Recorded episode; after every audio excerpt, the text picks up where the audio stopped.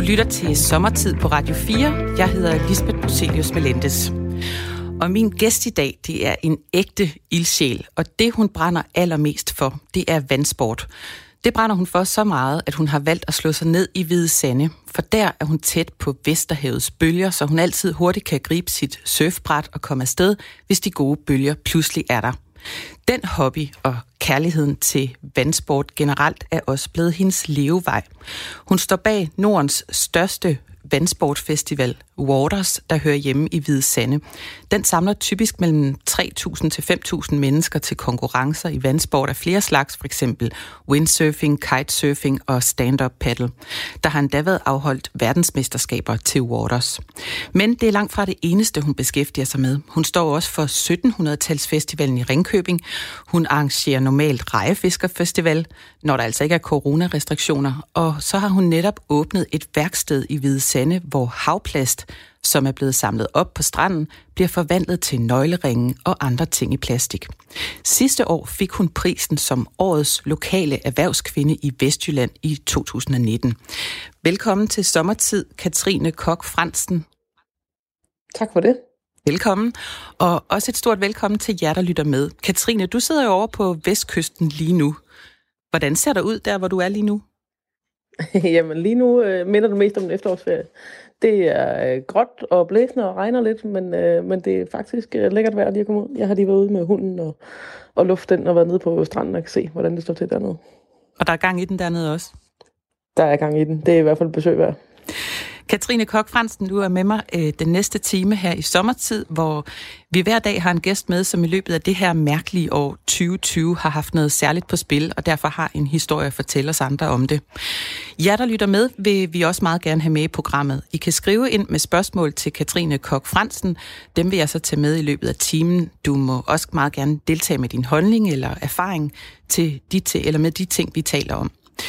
Du skal begynde din besked med at skrive R4 i starten, så laver du et mellemrum, og så skriver du din besked og sender den ind til programmet Sommertid her på nummeret 1424. Lidt ekstra info om min gæst i dag. Katrine Kok Fransen er 41 år. Hun er uddannet på et kontor i et angrofirma, der sælger surfudstyr, og så har hun en hund, som hun er meget glad for, og som hun går tur med på stranden hver dag. Og Katrine, Katrine Kok Fransen, jeg vil gerne tale med dig øh, faktisk om mange af de ting, du har fingre i, og det er ikke så let. og så er jeg bare spændt på at høre om det her surfmiljø ude på Vestkysten, som jeg personligt altså slet ikke kender noget til. Øhm, altså, jeg har hørt om klitmøller som det sted, mange surfer tager hen. Det bliver jo også kaldt Cold Hawaii. Hvordan adskiller Hvide Sande sig fra klitmøller? Altså, når vi snakker Jamen, surfmiljø.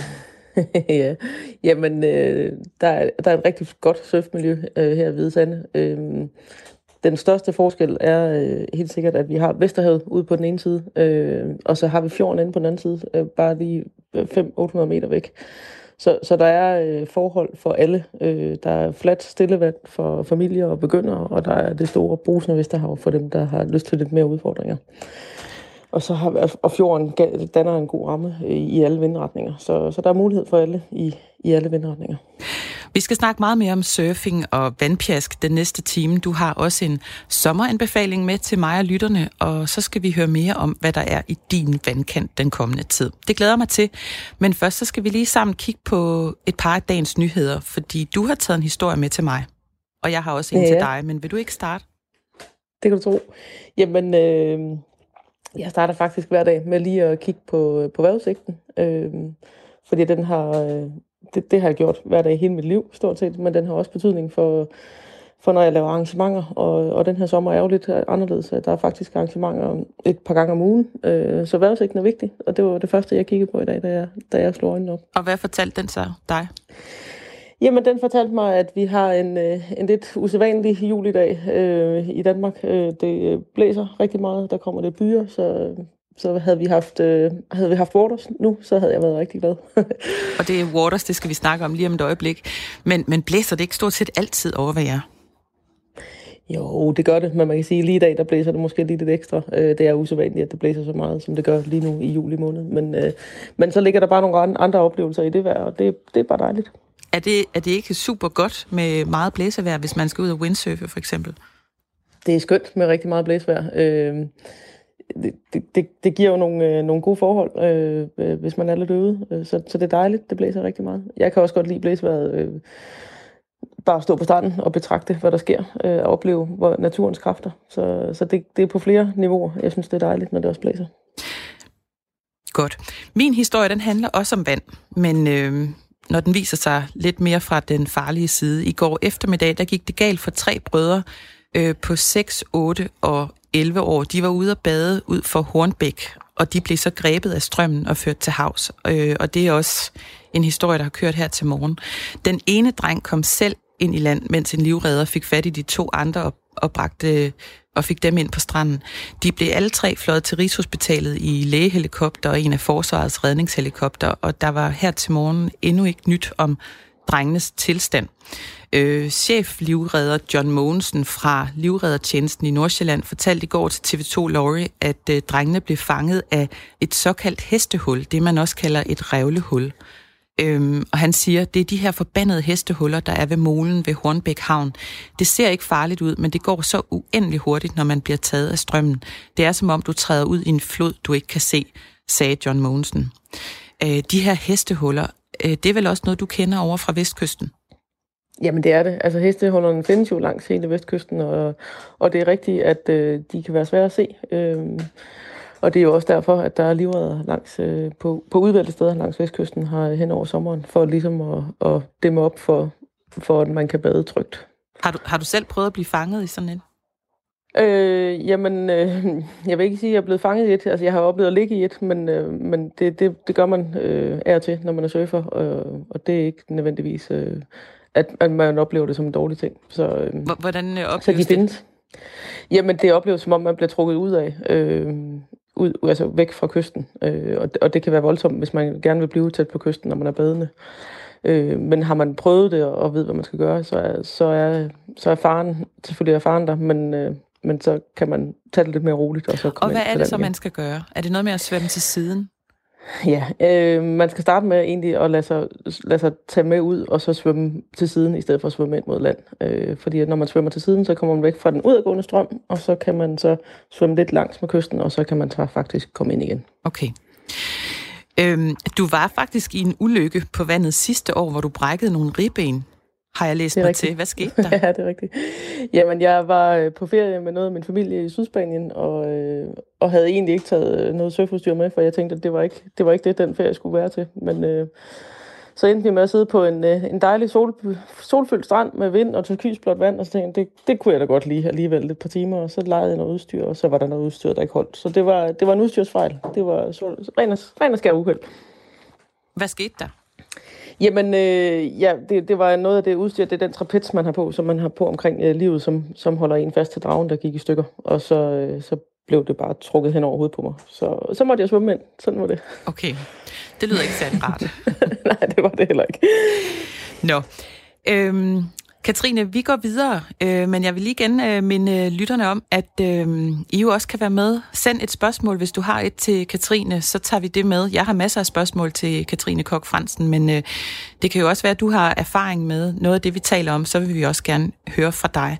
Nummeret er 1424, du skriver R4 i starten af beskeden, laver et mellemrum, og så skriver du din besked. Katrine Kok Fransen, øh, det er dig, der er den i forhold til den store vandsportfestival Waters, som har samlet tusindvis af mennesker i Hvide Sande hvert år siden øh, 2010. Øhm, og i år skulle I også have samlet det samme antal, op mod 5.000 mennesker, som så tæller både deltagere og tilskuere. Øh, men altså folk, der kommer for at surfe, kitesurfe og stand-up paddle. Ja, det ved jeg ikke, om man siger sådan stand-up paddle, ja, laver stand-up paddle. Ja, ja. Men, men så kom corona jo, og så må de aflyse. Men, øhm, men I fandt jo på noget andet så. Hvad, ja. hvad bliver der i stedet for den her store vandsportfestival? Ja, øh, det er rigtigt. Corona ramte, og så måtte vi jo finde på, hvad vi så gjorde. Øh, vi var så heldige, at vi havde øh, både kommune og lokale sponsorer, der bakkede op om at, øh, at give tilskud i år alligevel. Så vi havde faktisk noget at gøre med. Øh, og vi blev jo hurtigt enige om, at vi skulle øh, sprede det ud. Øh, der var selvfølgelig nogle ting, vi ikke kunne gennemføre. Øh, og det måtte vi jo så aflyse. Og de ting, der så var tilbage, som vi kunne se, at øh, dem kunne vi godt gennemføre, stort set, uanset øh, hvilke restriktioner der måtte være eller ikke være, øh, dem har vi så fordelt ud over, ud over sommeren og efteråret. Hvad, hvad var det, I ikke, ja. ikke kunne? Jamen, vi har haft, øh, vi skulle have haft øh, for første gang i Skandinavien, skulle vi have afviklet en øh, kitesurf World Cup ude på Vesterhavet. Og det er jo med deltagere fra hele verden, og med et hjælperhold fra hele verden. Og vi har simpelthen ikke turde satse på, at man kunne, kunne flyve ind og ud af Danmark uden restriktioner. Så, så det måtte vi aflyse, og det var i tæt samarbejde med, med det internationale forbund, og vi blev enige om det. Ja, fordi I afholder jo i har jo før afholdt verdensmesterskaber i hvad? Nu, nu siger du, det var første gang, I skulle gøre det i kitesurfing. Ja. Hvad har I, I lavet af verdensmesterskaber ja. før? Jamen, vi har lavet et, øh, et verdensmesterskab, eller to forskellige slags verdensmesterskaber i, øh, i windsurf, og så har vi øh, afholdt nogle windsurf World Cups øh, de sidste par år, i, også i windsurf. Så, så det var første gang, at vi skulle til at, at prøve at lave noget internationalt med kite, og det havde vi glædet os rigtig meget til, så det var, det var en svær beslutning i forhold til, at vi havde glædet os, men det var en øh, nem beslutning i forhold til den øh, risiko, der var i forhold til økonomi, om vi kunne gennemføre. Altså det her med verdensmesterskaber i, i surfing af forskellige slags, det er jo ikke sådan noget, man ser i fjernsynet, øh, ligesom man følger øh, ja, alle mulige andre sportsgrene og, og de verdensmesterskaber, der hører dertil. Øh, fordi det er jo ret stort. Altså du siger, der kommer altså, udøvere og dommere fra hele verden, men hvorfor ser vi det ikke i fjernsynet? Jamen, det kan være lidt svært at planlægge ind i et fjernsynsprogram øh, lige at vise noget direkte fra en, øh, en øh, windsurf-konkurrence eller en kitesurf-konkurrence, altså en konkurrence, hvor man er afhængig af vind og, og til dels også bølger, øh, fordi det kan ikke skimmersættes. vi kan ikke satse på, at vi starter hver dag kl. 10. Øh, og det er man lidt afhængig af i forhold til, øh, til, når man skal sende live på noget fjernsyn. Men vi har så øh, hver år haft øh, sendt øh, et, sådan samlet recap ud på vores stævner til, til fjernsyn i, i hele verden, og, og det er blevet taget godt mod og sendt ud. Så, så vi får fjernsyn, men vi får bare ikke direkte fjernsyn. Så hvordan foregår det? Altså, når, altså hvis der skal laves sådan en konkurrence, og sidder I så bare og kigger ud på vandet, indtil bølgerne kommer, eller, eller skal I vente flere dage nogle gange, eller hvordan? Ja, det skal vi faktisk nogle gange. Øh, man sidder og venter, indtil til forholdene er de rigtige. Øh, og det kan virke mærkeligt for mange. Øh, vi har... Øh, hver dag sat et, et mødetidspunkt på stranden, som for det meste er mellem 9 og halv 11, og så mødes man og, og ser og laver en formodning om, hvordan øh, vejret bliver. Øh, for det meste ved man det dagen inden, øh, har en idé om, hvordan vejret ser ud dagen inden. Og så, og så kan man starte øh, med det samme, eller man kan sidde og vente på, at, at forholdene bliver bedre, og så starter man senere på dagen. Altså skal bølgerne have en vis højde for, at de er gode nok til et øh, verdensmesterskab? Ja, det, nu, nu findes der forskellige slags verdensmesterskaber, det bliver lidt teknisk nu, men der kan findes noget, hvor der er, man kan sejle stærkt, som er det, vi har holdt øh, før, og det har været holdt inde på Ringkøbing Fjord. Der behøver man ikke bølger, der er man ikke afhængig af bølgerne, men der er man afhængig af vinden. Når vi kommer til vores øh, Kitesurf World Cup, som skal holdes ud på Vesterhavet, jamen der skal også være lidt bølger, øh, og der skal også være vind. Så det er jo det er to ting, der skal være opfyldt, for, for vi sådan virkelig kan sætte i gang. Så det bliver lidt spændende. Så windsurfing, det foregår primært på fjorden, eller hvad? Nej, det gør det ikke nødvendigvis, men den disciplin, der hedder slalom, hvor det handler om at sejle stærkt, det kan minde lidt om Formel 1. Altså den, der kommer hurtigst over stregen, har vundet. Øh, den, er, den er nem at afvikle på fjorden, øh, hvor hvis man skal sejle ud i bølgerne, hvor det er, det er hop, og det er tricks, og det er, det er ride bølgerne, der tæller, så, øh, så, så er Vesterhavet bedst, og så skal der også være bølger. Ja. Hvem er det så, der kommer til det her Waters? Altså, nu har vi talt lidt om udøverne, som så kommer fra hele verden. Altså, er det hele verden, eller er det nogle bestemte lande, de kommer fra? Jamen, hvis vi nu tager Waters Festivalen, som, øh, som er den folkelige del, hvor alle kan være med, jamen, der, er det, der kommer rigtig mange fra Danmark, men der kommer også øh, deltagere fra Tyskland, Sverige, Norge, øh, England. Øh, og tager man den internationale del, altså elitedelen, jamen, så er det rent faktisk... Øh, udøvere fra hele verden og, og et hjælperhold fra hele verden. Okay. Og, og hvem er det så, der kommer og ser på? Jamen, det er vandsportsentusiaster, øh, der, der synes, det er sjovt at følge det her. Det er altid sjovt at følge eliteidrætsfolk øh, på højt plan, mm. og de konkurrencer, de laver.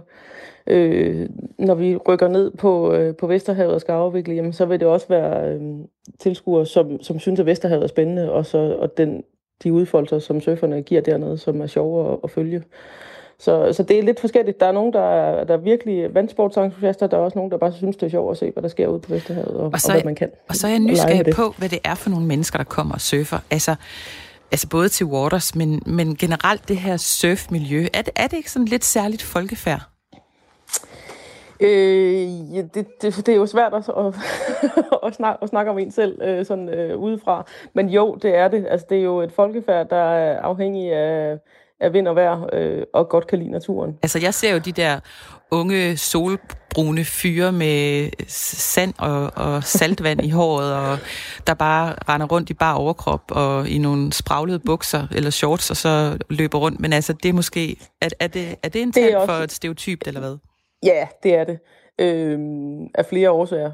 Øh, men, men der er faktisk rigtig mange øh, familier, der er ude og dyrke vandsport sammen. Ligesom man tager på skiferie sammen, så tager man ud og dyrker vandsport sammen. Øh, der er også øh, der er rigtig mange i gruppen, der ligger fra 30 til 50, der dyrker vandsport. Så, så det er ikke kun de unge. De unge er her også, øh, men, men vandsport er appellerer til alle aldre og alle grupper. Og som, og som jeg forstår det, altså, så er der jo mange, altså de lever for det i, i sådan en grad, at de har tilrettelagt deres arbejdsliv efter os. Altså efter surfsport også, ikke? Ja, øh, og dem ser man jo specielt, når man, når man har nogle events som Waters, hvor, hvor man samler så mange vandsportsentusiaster, at, øh, at mange prøver at, at indrette deres arbejdsliv efter, at de kan komme ud og surfe. Øh, eller næsten omvendt, de skal komme ud og surfe, og så kan, så kan arbejdslivet komme som næste.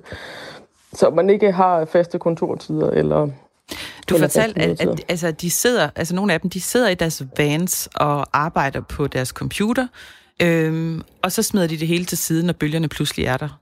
Så, det er rigtigt. Ja, så, så surfsporten har første prioritet, og så må arbejdet indrette sig derefter. Altså, det lyder jo dejligt på en måde.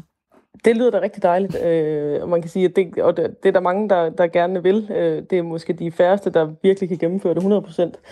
Øh, der er garanteret men, ikke men, mange, der er ramt af stress af dem, vel? Nej, det, det er der helt sikkert ikke.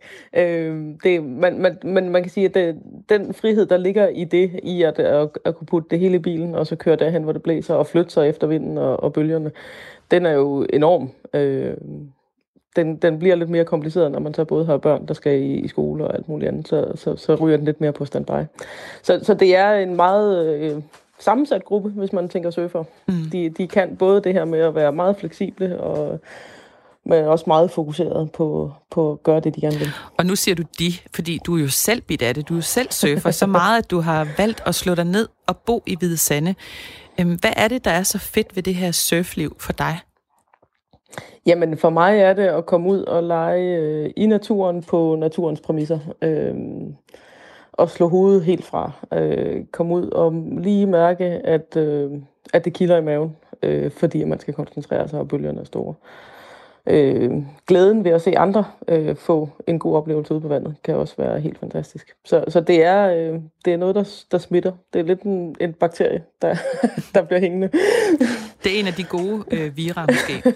ja, lige præcis. Altså, du er så vild med at surfe i Hvide Sande, så du har gjort, hvad du kunne for at udbrede kendskabet til Hvide Sande som surfspot. Og det er jo faktisk lykkedes dig at få Hvide Sande til at stå frem øh, på Europakortet som et af de ypperste steder, man kan dyrke vandsport af mange slags. Øh, hvordan har du gjort det? Jamen, det har jeg jo ikke gjort alene. Øh, man kan sige, at øh, jeg har stået i spidsen for Waters, som har været en rigtig stor løftestang for øh, at få sat Hvidsande på, på landkortet. Og så, øh, så er der heldigvis øh, blandt surfer en god øh, tradition for at dele gode oplevelser, så man tager sine venner med, hvis man har haft en god surferoplevelse, og det er rigtig dejligt. Så, så det er også øh, lidt en snebold, der ruller, men, øh, men for at snebolden bliver sat i gang, skal der jo selvfølgelig noget omtale til, og noget kontinuerlig, kontinuerlig omtale øh, til, for at også få nye ind, så man ikke bare bliver i den samme, øh, samme målgruppe. Men altså, nu er Hvide Sande kendt som et godt sted at surfe i øh, Europa. Ja. Øhm, kan det så mærkes på antallet af surfturister? Altså, vi kan i hvert fald øh, se, at der er kommet, øh, der, der er rigtig mange surfturister her, men sæsonen er også blevet længere. Øh, der er kommet surfgæster hen over en langt større del af året, øh, så, så det, det kan det godt. Ja. Altså, det lyder jo simpelthen så fedt. Altså, du sælger det godt, vil jeg sige. Øh, hvis nu der er en lytter eller to, der tænker, øh, det her, det kunne også være noget for mig. Altså, ja. kan det, hvor, er det for sent at lære at surfe? Hvornår er det for sent? Altså, hvordan giver man sig selv den bedste mulighed for nogle af de her gode oplevelser, du øh, taler om? Jamen, altså, det er aldrig for sent at komme ud og prøve at surfe og, og få den her oplevelse. Øh, det gode ved surf er, at der findes rigtig mange forskellige grene af surf, så man kan altid finde noget, der passer til temperament og, øh, og hvad man har lyst til, hvad man synes, der er sjovt. Så, så jeg, jeg synes faktisk, at øh, hvis man går hvor, og hvor er det et godt på, sted at starte? Jamen altså, det er et godt sted at starte ind på noget fladt vand, hvis man nu skal være sådan helt... Øh, så, så, så har man sådan styr på balance. Det, det, altså surf, hvis man nu tager vindsurf for eksempel, så skal man både have styr på balance, og man skal styre noget vind. Og man, altså, der er lidt flere ting i det. Hvis man tager stand-up paddle, så skal man op og holde balancen på et bræt og padle. Øh, og, og hvis man tager kitesurf, så skal man lære at styre en drage og, og have noget bræt under fødderne og sådan noget. Så der er mange forskellige aspekter. Man kan, man kan starte blødt, øh, ved at lære stand-up paddle og få nogle rigtig gode naturoplevelser ud af det. Og hvis man så får mere blod på tanden, så kan man lade sig drive af, af vinden i en eller anden form. Ja, altså jeg, jeg tænker også, at det er svært. Altså, øhm, er det ikke svært at lære? Hmm, nej, det synes jeg faktisk ikke. Øh, altså selvfølgelig kræver det noget tålmodighed. Der er også nogle øh, læringskurver i, øh, altså i SOP kan man hurtigt komme op og få en god oplevelse, altså det her stand-up paddle. Øh, på som kite, er blevet meget populært de seneste Som er blevet super populært, ja, lige ja. præcis. Øh, på kitesurf, jamen der, der er noget, en hel del sikkerhed, så der skal man ikke kaste sig ud i det selv. Der skal man forbi en skole øh, for, for at lære det. Der er for mange kræfter i, til man lige sådan, som begynder mm. kan stå helt selv. Og på Vindtøf vil jeg også anbefale en skole, fordi der er lige lidt teknik, fordi ellers bliver det simpelthen for hårdt. Øh, så, så, så nej, men, men læringskurven er der, og man lærer noget hver gang man er ude. Øh, man bliver udfordret på balance og på på at være i naturen og i vandet og i vinden. Så, så jeg synes, det er en god oplevelse, om man skal i hvert fald undre sig selv og prøve den. Ja.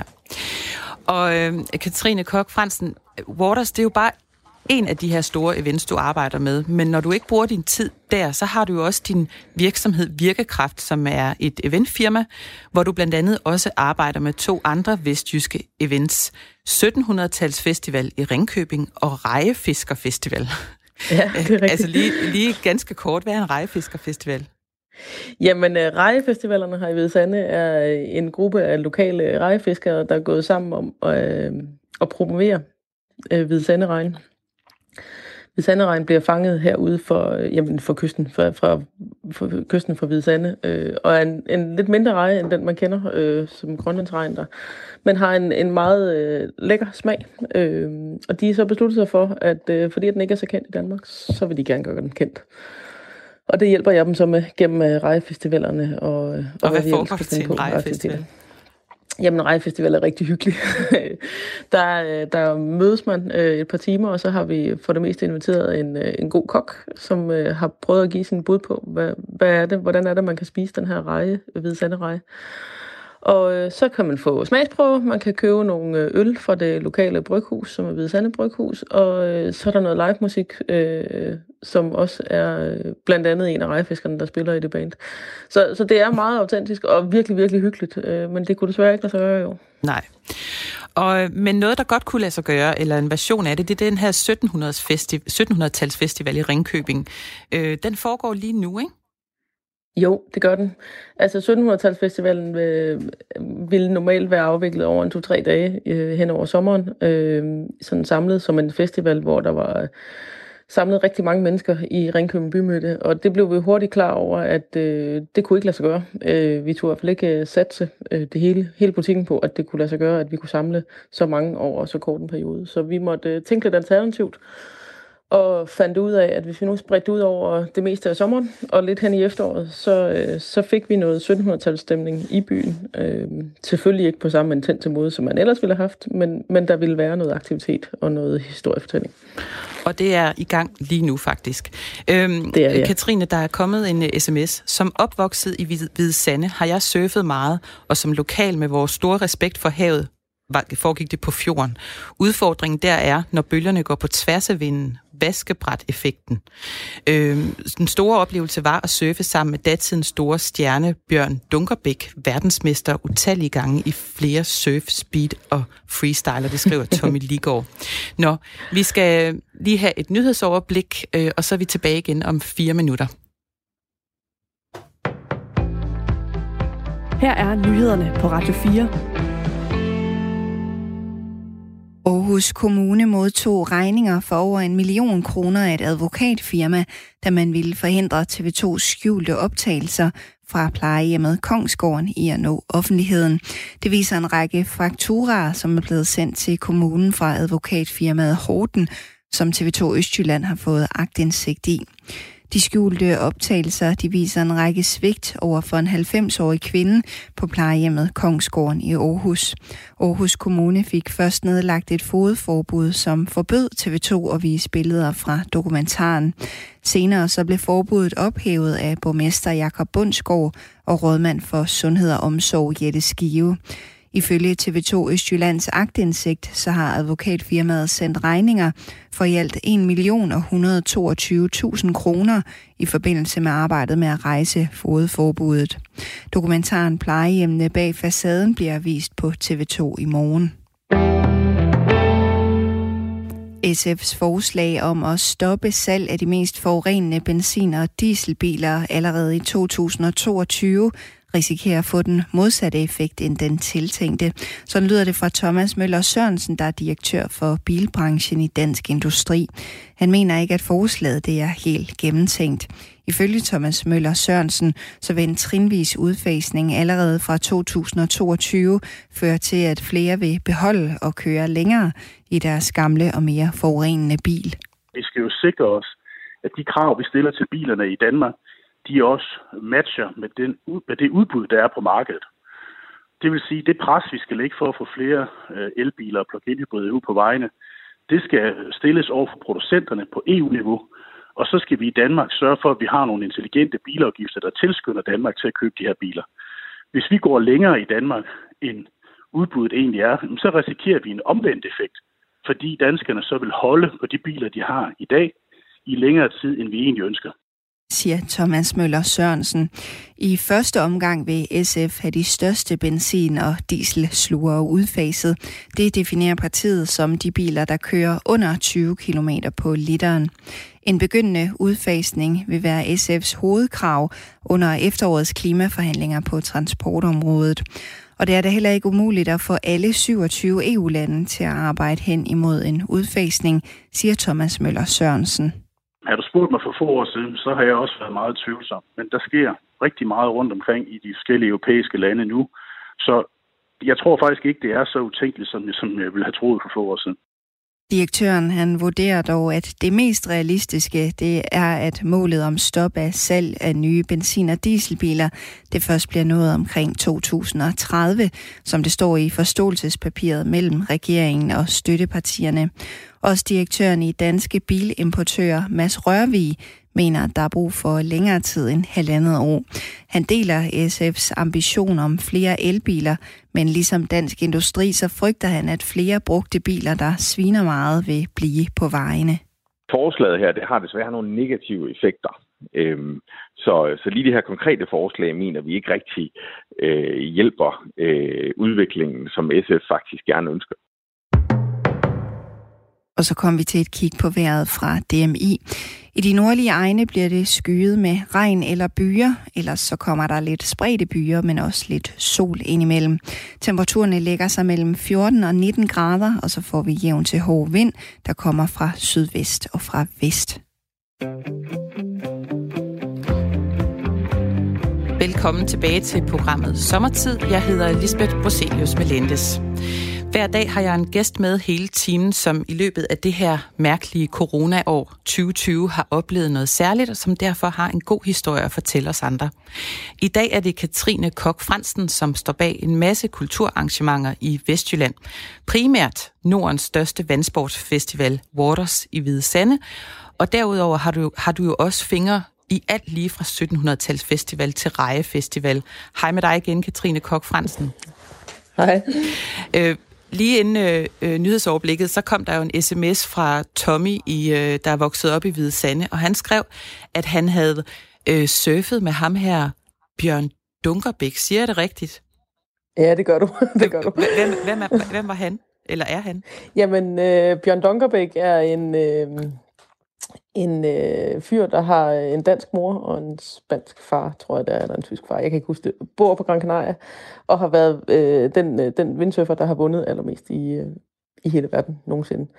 Så flest verdensmesterskaber. Øh, han er virkelig en øh, legende inden for windsurf, og har været med til at skubbe sporten i, øh, i en rigtig god retning. Og, og han, han var har... heroppe, der blev, Ja, det var, der blev holdt nogle speedweeks, altså noget, hvor det handler om, om at, at sejle allerhurtigst øh, her i, øh, i Hvide Sande for mange år siden. Og der var han på besøg. Og det er jo lige netop øh, det der med, at man får lov til at møde stjernerne. Det er også det, vi kan mærke under Waters. At man, når man som normal mand kan få lov til at stå ved siden af stjernerne, både på land, men også komme ud og sejle med dem ude på vandet, det, det, det er det, der efterlader nogle gode indtryk. Er, er, han en, er han stadig aktiv, eller er det øh, for mange år siden, han stoppede, eller hvad? Øh, han sejler ikke konkurrencer længere, men han er stadigvæk, øh, han er stadigvæk aktiv, og han har så en søn, der er ved at, at, at melde sig ind på, på verdenseliten inden for det, man kalder bølgesurf. Okay, jamen der er jo så mange kategorier. Øhm, Lige præcis. Nå, men altså, Waters øh, blev aflyst i år, øhm, men så har du så fået stablet et nyt corona venligt vandsportsfestival-agtigt arrangement på benene her til september. Men nej, I har allerede noget her i august, ikke? Ja, det er rigtigt. Vi har vi lavet det om fra Waters Festival til Waters Days. Altså, vi blev jo nødt til at, at sprede vores aktiviteter ud over en større del af året, så vi kunne øh, samles dem, vi gerne ville samle øh, på de tidspunkter, vi vi gør det. Så vi har, vi har haft en, øh, nogle mindre aktiviteter her hen over sommeren, og så nu her den 8. og 9. august, der har vi noget øh, windsurf-race, øh, og så har vi vores Waters øh, Days i, øh, i september, hvor det er, at vi kommer til at være vært ved øh, en afdeling af det danske mesterskab i surf, og kåre Danmarks mester i kitesurf, og har noget stand-up paddle, og har noget livredning, og man kan komme og prøve og sådan nogle ting. Okay, så, øh, I, I går ikke ned på vandsportaktiviteter? Nej, det gør vi ikke. det gør vi ikke. Men altså, øh, Katrine Kok Fransen, lige den første tid efter landet blev lukket ned, så blev der jo larmende stille i din butik. Øh, men så gik du ud på stranden og samlede plastikaffald op og fik en idé til et nyt projekt, og nu har du åbnet et værksted i Hvide Sande, der hedder Omhu. Hvad er, det er Omhu? Rigtigt. Jamen, øh, lige for at fortælle historien øh, helt kort, jamen så har jeg haft en, øh, en nabo her i Hvide Sande, som har startet et lignende projekt op i, op i Thy. Og jeg havde gået i, i mange år og drømt om at komme til at starte øh, et, et havpladsprojekt hernede. Ved okay, så det var ikke en idé, du fik øh, det, det, det, var ikke, det var ikke min helt... nej, det var det ikke. Den har ligget længe, men, men jeg har ikke rigtig kunne komme i gang med den. Og så, øh, så mødte jeg en, en rigtig god øh, makker, som, øh, som flyttede her til Hvide Sande i efteråret med sin familie fra Frederiksberg. Øh, og vi gik i efteråret og snakkede om, at det kunne være sjovt at få startet det her projekt, og, øh, og arbejdede stille og roligt fremad med det. Men så ramte corona, øh, og så blev der sat skub i det, fordi jeg kunne godt mærke, at det her med at have en forretning, der hviler udelukkende på øh, eventarrangementer, det blev lidt skrøbeligt. Så, så, så det var anledning til ligesom at få sat lidt ekstra skub i det fra, fra min side, og så, øh, og så startede vi op øh, med virkelig arbejde for at få, det, få gjort noget ved det. Og, øh, og resultatet er så, at vi har åbnet et værksted her i Hvide Sande. Øh, vi er ikke helt op at køre endnu. Øh, vi kommer til at køre sådan formentlig fra øh, start midt øh, august, så, så skulle vi gerne have det hele til at fungere og virke. Så I har, jeg ved, I har, har en maskine, der kan knuse plastikken, og så har I en, der kan smelte den, så I har øh, det her materiale, I så kan bygge af. Men altså, smykker af plastikaffald, det er det, I laver nu, ikke? Eller nøgleringe og hundetags øh, og sådan noget. Ja, øh, altså vi har startet lidt i det små. Altså, der, der, der er ingen af os, der før har arbejdet med, med plastik, så, så det er også noget med, at vi skal lære at arbejde med plastik. Altså, hvor varmt skal det være? Øh, hvor store ting kan vi lave? Øh, hvor varm skal formen være? Ja. der, er rigtig, der, der, er, der er en virkelig øh, stejl læringskurve i det her. Øh. Så Men... vi starter med lidt, lidt simple produkter, som, som en nøglering og en hunde hundetak, øh, en lille kop, man kan have en, øh, en plante stående i og sådan nogle ting. Og så, så vil vi gerne udvikle det lidt videre, når vi, når vi bliver lidt klogere. Men, men kan man leve af det der? I, det håber vi da. Øh, man kan sige, det er ikke kun øh, vores plastikting, at vi, at vi sælger. Vi sælger også, øh, man kan også komme ned og få en kop kaffe. Øh, man kan komme ned og være med til at lave et øh, armbånd selv. Øh, vi kommer til at lave nogle øh, ture, hvor man kan komme til at høre øh, om Hvide men selvfølgelig også om øh, havet, om klitterne, om, om hvad det er, vi gør os tanker om det. Så, øh, så det håber vi. Vi har, øh, vi har besluttet os for at køre et år, se hvordan det, hvad status så er, og så se om, øh, om det kører videre. Ja, og hvad, hvis I så ikke lige tjener en masse penge på det, hvad er det så, I gerne vil med det her? Jamen, øh, vi er ret enige om, at vi kommer ikke til at redde verden med det her, men vi vil gerne være med til at formidle den gode historie omkring Vestkysten, og omkring det liv, der bliver levet herude, og om, at vi skal passe på Vestkysten, øh, om at øh, man kan genbruge nogle ting, som, øh, som måske umiddelbart ikke lige ser genbrugspotentiale i. Så, så det er øh, skabt ud af kærlighed til, til Vesterhavet og til kysten og til det liv, man lever herude. Og øh, altså, vi har jo alle sammen hørt meget om plastik øh, i havene, og, og man ser det jo også, hvis man går en tur på stranden, at der skyller noget ind. Øh, men er det også noget, du oplever, for eksempel når du er ude at surfe? Øh, ja, det gør man jo, for man, altså, øh, eller det gør jeg, øh, ikke så meget i sommerhalvåret, øh, fordi at vi ved Sande ligger i Ringkøbenskjern Kommune, som har opstillet en hel masse øh, kasser langs øh, hele øh, kystlinjen, hvor det er, at når man finder noget øh, affald på stranden, så kan man tage det med og smide det i en kasse, og så bliver det hentet. Kasserne kan ikke stå der om vinteren, fordi så, så blæser de simpelthen væk, når, der, når det stormer, og det er højvand og sådan noget. Så, øh, så det er mest om vinteren, og man kan sige, det er også mest om vinteren, der er nogle storme, hvor der kommer meget affald op. Så, så, så jo, jeg oplever det også. Og så ved jeg, at du drømmer om at lave en bænk af ja. plastik. Ja, ja det, kunne være, det kunne være fedt at få lov til at lave en, en bænk af plastik, som så kunne øh, placeres rundt omkring øh, i kommunen eller i landet, hvis vi bliver så dygtige, på, på nogle steder, hvor folk synes, det kunne være fedt at have en bænk stående, og så øh, fortælle om, hvorfor, hvorfor der skal stå en bænk lige der. Hvorfor er det, det er fedt at sidde lige der og kigge ud over heden, eller havet, eller stranden, eller hvor man nu synes, at det, det kunne være godt at have en bænk stående. Ja, det ville være symbolsk fint at sidde og kigge på en plastikbænk, hvor plastikken står på stranden, og så kan man sidde og kigge ud over det rene vand. Lige præcis. Ja. Godt. Nu har vi øh, hørt dig fortælle om noget af det, du så har oplevet her i første halvdel af, af dit 2020, og det har jo så ikke været så lidt. Men ligesom corona har haft indvirkning på dit og mange andres arbejdsliv, så har det jo også påvirket sommerferien for mange.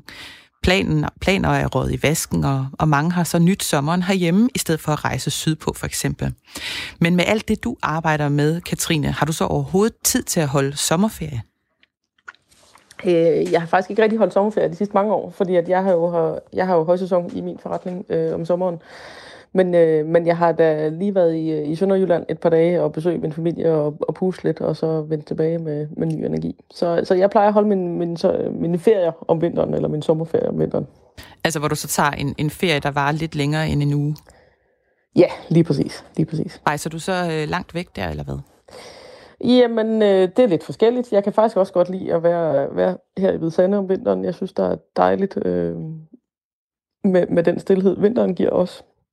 Men jeg kan også godt lide at komme ud og rejse. Jeg har... Øh, jeg tager også tit ud og kitesurfer øh, på en tur med nogle af mine gode venner der. Så, øh, så det, det er lidt forskelligt, hvad jeg finder på. Så, så der surfer du også. Men, det gør jeg også, Men når du så er her hjemme i øh, dejlige Danmark og det skønne, øh, den skønne vestkyst, altså hvordan nyder du så sommertiden? Altså fordi selvom den så er fyldt op med arbejde, så er der jo også lange lyse sommeraftener. Det er fuldstændig rigtigt. Øh, det er lidt som at bo øh, midt i en sommerferie, når man bor i Hvidsand om sommeren. Øh, fordi det oser jo af sommerferiestemning. Der er masser af glade gæster og turister, som, som nyder at, at være på ferie. Så, så når man selv bevæger sig rundt, så kan man godt blive ramt lidt af, af feriestemning, og det er rigtig dejligt. Så får jeg også besøg af venner og familie og sådan noget. Så, så Nå, der er ja, masser af, af, De kommer og slår sig ned i længere tid i sommeren. Lige præcis, ja. Godt. Du har jo sagt til mig, øhm, at du faktisk er en hej efter krimier, som du så hører som lydbøger, eller øh, du hører true crime på podcast, øh, som ja. jo er blevet meget populært. Øh, og et af de mest, øh, en af de mest spændende mysterier, som oven i købet er tæt på os her i Danmark, det er jo det om Olof Palme. Hvor godt er du egentlig ja. inde i mordet på Olof Palme, den svenske statsminister? Jamen, jeg er faktisk i gang med, med den serie, der hedder Krimiland, der handler, der handler om Olof Palme-mordet. Så, så jeg var måske ikke så godt inde i det, men, øh, men bevæger mig længere og længere ind i det. Og det er, øh, det er en super spændende øh, fortælling, tror jeg, jeg vil gøre det til. Øh, om, om konspirationsteorier og teorier i, i alle retninger. Jeg synes, det er super spændende at, at, at lytte med på. Altså, du, du var jo selv omkring syv år gammel, øh, da det skete.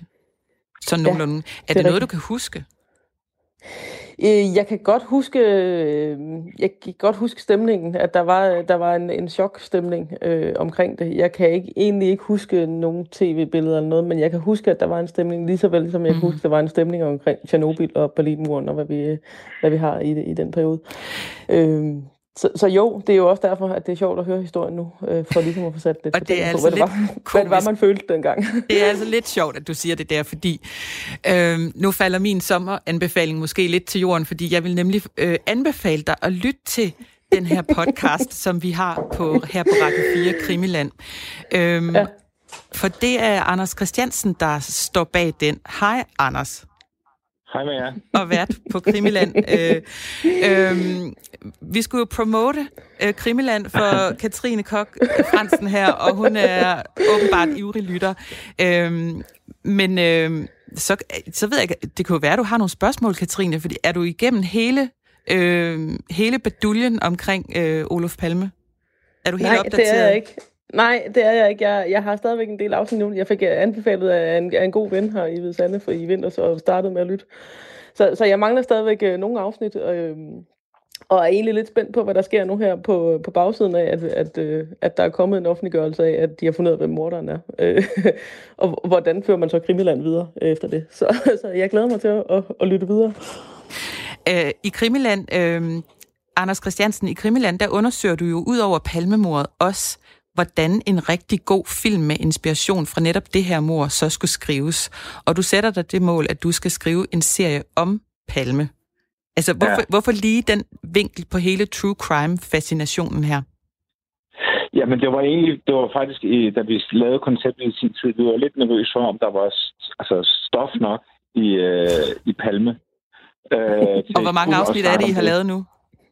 Øh, 39. Det vil sige 39 timer. Ja, okay. Så det var der måske. og, der kommer, der kommer, og der kommer flere. Ja, så er det egentlig derfor, så tænkte jeg, at det kunne være et meget spændende greb indover.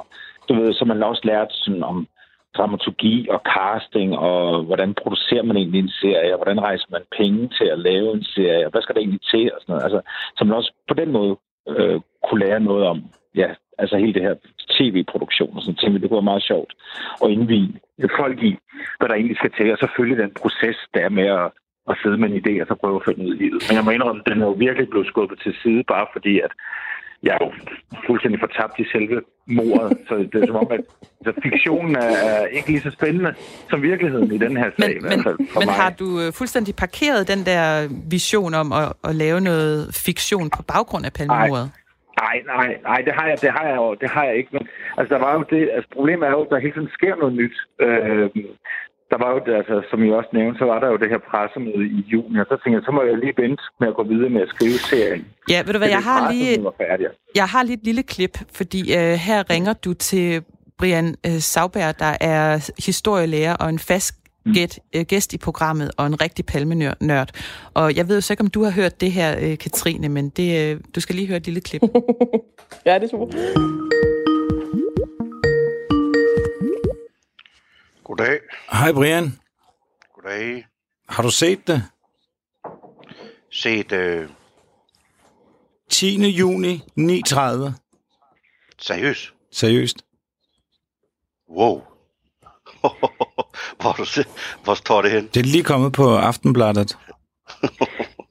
Åh oh, gud. Det er på, on- det er på onsdag. Ja, det er det.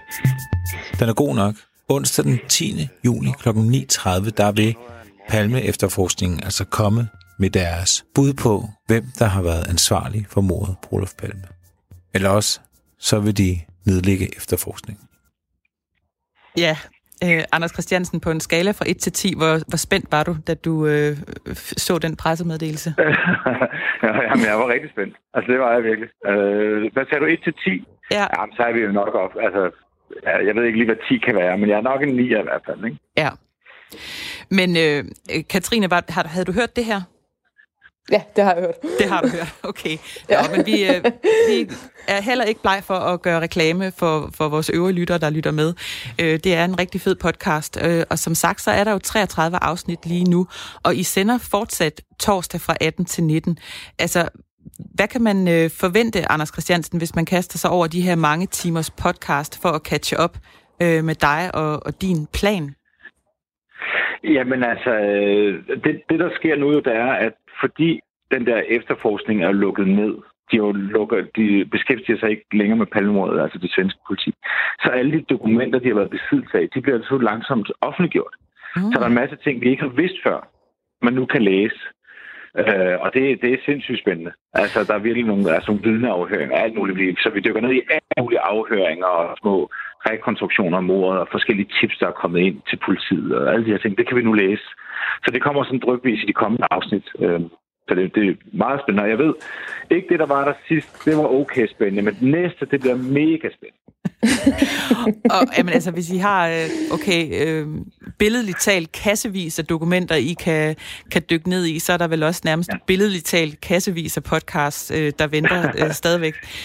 Ja, altså, øhm. jeg tror, jeg tror, undskyld, jeg tror, jeg, får, jeg tror, vi fortsætter med, jeg tror, aftalen er, at vi fortsætter med palmemordet øh, året ud. Okay. Jamen, jeg tror på, at der er materiale til det. Tak, fordi vi ja. måtte ringe til dig, Anders Christiansen, øh, vært på podcasten Krimiland her på Radio 4. Mm. Øh, med mindre, Katrine, har du lige et spørgsmål til Anders? Nej, det har jeg ikke. Jeg, jeg blev bare glad for at høre, at der er rigtig mange afsnit nu, og det bliver bare ved med at være spændende. Så jeg, jeg glæder mig rigtig meget. Fedt. Godt. Øh, men øh, tak for hjælpen, Anders, og god dag til dig. Ja, lige måde. Øh, som sagt, så ligger der øh, altså lige nu 39 podca- timers podcast om Olof Palme, så det er bare at kaste sig ud i det, og der kommer til synlædende mange flere. Øhm, det er altid dejligt at få lidt inspiration til, hvad man kan bruge sin sommer til, som for mange vedkommende foregår herhjemme. Øhm, og Katrine Kok Fransen, jeg har jo også bedt dig om at komme med din sommeranbefaling til vores lyttere. Og du har fået helt frit ja. spil, så hvad vil du anbefale? Jamen, det kommer nok ikke som en stor overraskelse, at jeg vil anbefale, at man tager ud og prøver at, at prøve noget vandsport. Øhm, og det kan man, øh, man kan gøre det her på Vestkysten, men man kan også gøre det på surfskoler fordelt rundt i, i hele landet. Øhm, det kan være en fantastisk måde at komme ud og opleve naturen på, og det kan være en fantastisk måde at være sammen som familie på, hvis man har lyst til det. Så ud og prøve noget vandsport. Det kan være surf, det kan være kajak, det kan være alt muligt forskelligt. Men, øh, men ud i Jeg synes, jeg har, set mange, jeg har set mange billeder øh, sådan på de sociale medier. Folk, der er ude og sejle kano, faktisk. Øh, jeg tror aldrig, jeg har set ja. så mange af mine venner på Facebook og Instagram, der er ude og sejle kano. Og det er selvfølgelig noget, man kan gøre her over sommeren, når man så har været i Danmark. Øhm, men øh, jeg ved ikke, altså, er det, er, er det ikke en særlig stor ambition at, at gå efter en kano? Er det for, er det for nemt? Åh, oh, det ved jeg ikke. Jeg synes jo, man skal gå efter det, der appellerer til en selv. Øh, og om det så er en kanotur på, øh, på Gudenåen, eller på Susåen, eller hvor man kunne komme i tanke om at, at smide en kano i vandet, så er det da det, man skal. Øh, men det er noget med at komme ud og opleve naturen og vandet i samspil. Øh, men nu kan jeg godt så, tænke... Men, men jeg synes da, at man, hvis man har mod på det, så kom der ud og prøv at vindsurfe, eller surfe, eller hvad man har lyst til. Og man skal ikke øh, købe ind med arme og ben og bruge, hvad der svarer til værdien af en bundegård for at, at komme i gang? Øh, nej, det skal man ikke. Altså, jeg, jeg vil jo anbefale, at hvis man gerne vil ud og prøve, jamen så prøv på en, på en surfskole øh, et sted. Så, så har man en idé om, om man synes, det er sjovt, og om det er noget, man har lyst til at komme videre med. Men så har man i hvert fald prøvet det. Ja, det giver kriller i maven og smil på læben, så det er bare, man kommer afsted. Godt. Den er hermed givet videre. Jeg vil i hvert fald overveje det. Katrine Kok Fransen, nu har vi talt om din sommer, øh, men jeg vil også gerne høre, hvad resten af 2020 kommer til at byde på for dig. Og jeg ved nu, at du jo allerede er i gang med faktisk også at planlægge øh, et kæmpestort event i 2021.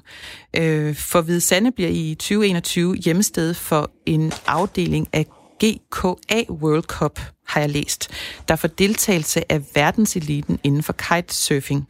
Øhm, GKA World Cup'en skulle så have fundet sted her i 2020, men er nu igen på grund af corona rykket til 2021 i forbindelse med jeres Waters Festival øh, der. Det, øhm, ja, det er rigtigt. Ja, altså hvor, hvor stort er det, at I skal have den her kitesurfing World Cup? Jamen, det er, det er kæmpestort. Øh, det har for mig været et, et øh, mål, lige siden jeg blev involveret som, øh, som projektleder i Waters, om at få, få en international konkurrence ud på Vesterhavet og holde det derude. Hvor, hvor er den øh, øh, ellers blevet afholdt henne? Det er blevet afholdt inde på Ringkøbing Fjord, øh, hvor det er, at vi har haft det her slalom, øh, windsurf-slalom. Hvor Nå, jeg mener, hvornår, hvor har man afholdt øh, den her World Cup før? Altså ah, andre steder ja. Ja, men det bliver holdt, afholdt øh, i Brasilien, øh, på Mauritius, øh, Marokko, øh, i USA, øh, Australien tror jeg også har haft nogle, øh, så det er virkelig en tur, der tager rundt i, i hele verden. Jamen, så ligger det også lige til øh, højre benet, at den skal til Hvide Sande. Det skal der til Hvide Sande. det skal det nemlig. øh, så nej, det er det, jeg glæder mig til at, at, at få, at få den, den del med også, og så vi kan vise, hvad Vesterhavet kan. Hvilke andre projekter er du optaget af her nu? Og senere på Jamen, året? Øh, ja, lige præcis. Altså, som du selv siger, så ser mit år jo noget anderledes ud. Så jeg er også optaget meget af lige nu at se, hvordan øh, mit arbejdsår næste år ser ud. Altså, hvad for nogle opgaver kan jeg få ind, øh, og, hvad, og hvordan former det sig. Og så er jeg jo selvfølgelig optaget af at få, øh, få gang i det her omhug sammen med, med Daniel, som er min makker i det. øh, sådan så det er, det får en, en god start og kan få lov at leve videre øh, på en god måde. Katrine Kok Fransen, held og lykke med alt det, øh, du skal i de kommende måneder og næste år.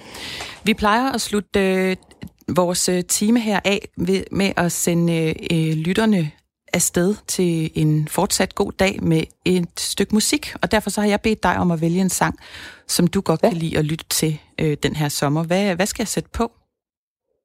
Jamen, du skal sætte øh, øh, Once på med, med Åh, oh, nu har jeg... Liam Gallagher, kunne jeg så foreslå Liam Gallagher, ja, lige præcis. Ja, nemlig. Øh, som er en, øh, en sang, der kom ud sidste år, øh, som handler om, at øh, man, man har kun det her ene liv, og, og han synger på en god måde. Jeg er vokset op med, med hele den her bølge af Britpop og Britrock, og det hænger lidt ved. Så, så det er en god, god så melodi. det får vi lige lidt af nu her. Øh, Katrine Kok Fransen, det har været en stor fornøjelse at have dig med her i sommertid på Radio 4. Du er ildsjæl, surfdude og årets lokale erhvervskvinde i Vestjylland.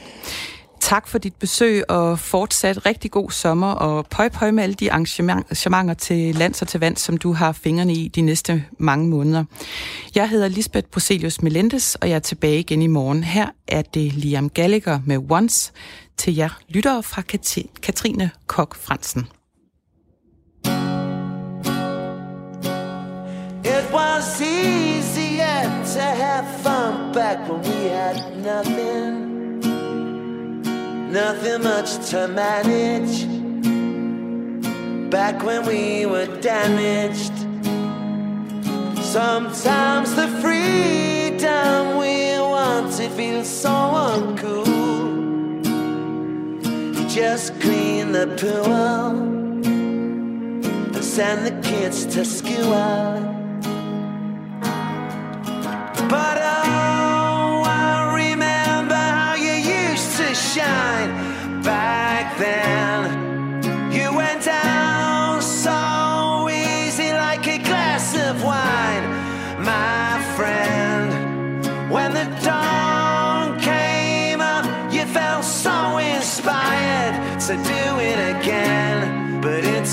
out you only get to do it once.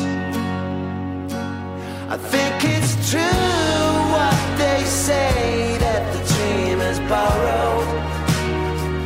You give it back tomorrow,